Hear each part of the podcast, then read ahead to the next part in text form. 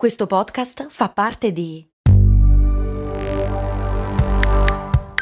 Voice Podcast Creators Company.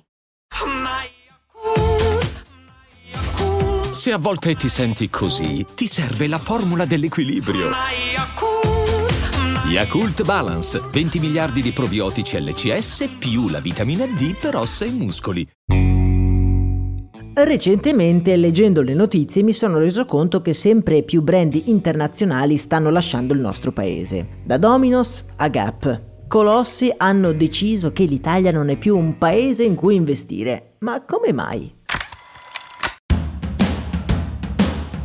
Bentornati su Brandy, indagatori del mistero. Io sono Max Corona e oggi vorrei capire insieme a voi perché enormi brand americani abbiano deciso di abbandonare l'Italia, un mercato da sempre molto affine ai gusti d'oltreoceano. A soffrirne di più di questa cosa sembrano essere i brand di abbigliamento americani. Banana Republic e Gap sono solo gli ultimi di una serie di marchi storici che hanno deciso di abbandonare il nostro bel paese. Le cause di questo fenomeno possono essere molteplici. La più ovvia è la crisi conseguente alla pandemia.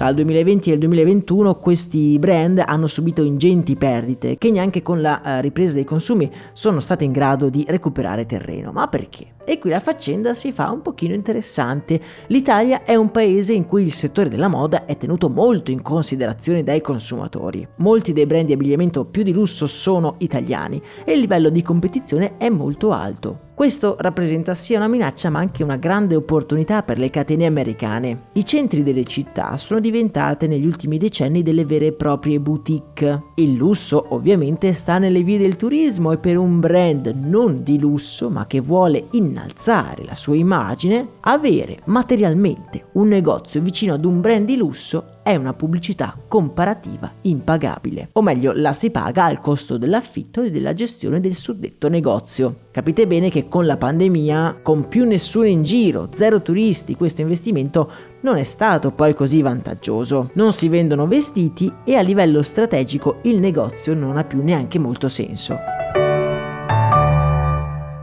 Discorso diverso invece è per un altro settore in apparente crisi, quello del cibo. In particolare, recentemente ha fatto notizia come una delle più grandi catene di pizzerie mondiali abbia deciso di lasciare l'Italia. Si tratta ovviamente di Domino's Pizza che ha chiuso i suoi più di 20 negozi licenziando tutti. Se n'è andata dopo anni in cui ha ripetutamente dichiarato che avrebbe vinto The Italian Challenge.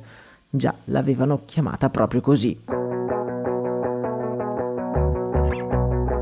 Se competere sul vestiario in Italia, come abbiamo visto, è piuttosto difficile, immaginatevi combattere contro il simbolo stesso di essere italiani, ovvero la pizza.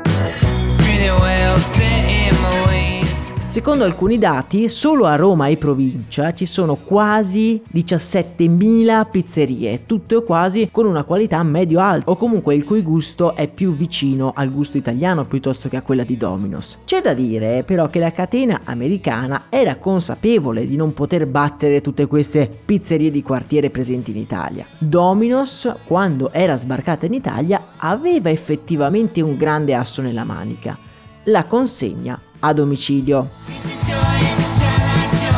Domino's negli anni 60 ha letteralmente inventato la consegna a domicilio inventando anche il cartone per la pizza e ad inizio anni 2000 vedersi arrivare la pizza ancora calda recapitata a casa era una cosa abbastanza inusuale in molte delle nostre città italiane. Paradossalmente non sono state le altre pizzerie a far fallire Domino's in Italia, ma le app di consegna a domicilio come Just Eat o Deliveroo, che hanno dato l'opzione di consegna a quelle migliaia di pizzerie che offrivano solo la consumazione nel locale. Quindi l'Italia non è più un mercato appetibile per i brand statunitensi? La globalizzazione ci sta abbandonando? Io non credo. L'Italia l'Italia tra i paesi europei è vero, è sicuramente più legata a determinati prodotti, pensiamo per esempio al caffè oppure al cibo, e in questi casi è più probabile che siamo noi ad esportare questi format in America. Ma rimaniamo comunque un paese estremamente influenzato dalla cultura americana. Sarà interessante un po' vedere cosa ci riserverà il futuro.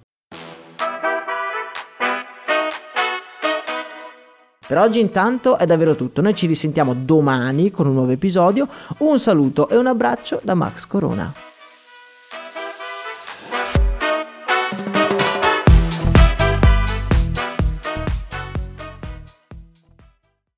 E adesso un bel caffè finito. Perché rischiare di rimanere senza caffè quando puoi abbonarti a Caffè Borbone? Prezzi vantaggiosi, costi di spedizione inclusi, tante possibilità di personalizzazione e l'abbonamento lo sospendi quando vuoi. Decidi tu la frequenza, la qualità, scegli tra le cialde e capsule compatibili e crea il tuo mix di gusti e miscele. Mai più senza caffè con l'abbonamento Caffè Borbone. Tutte le info su caffèborbone.com.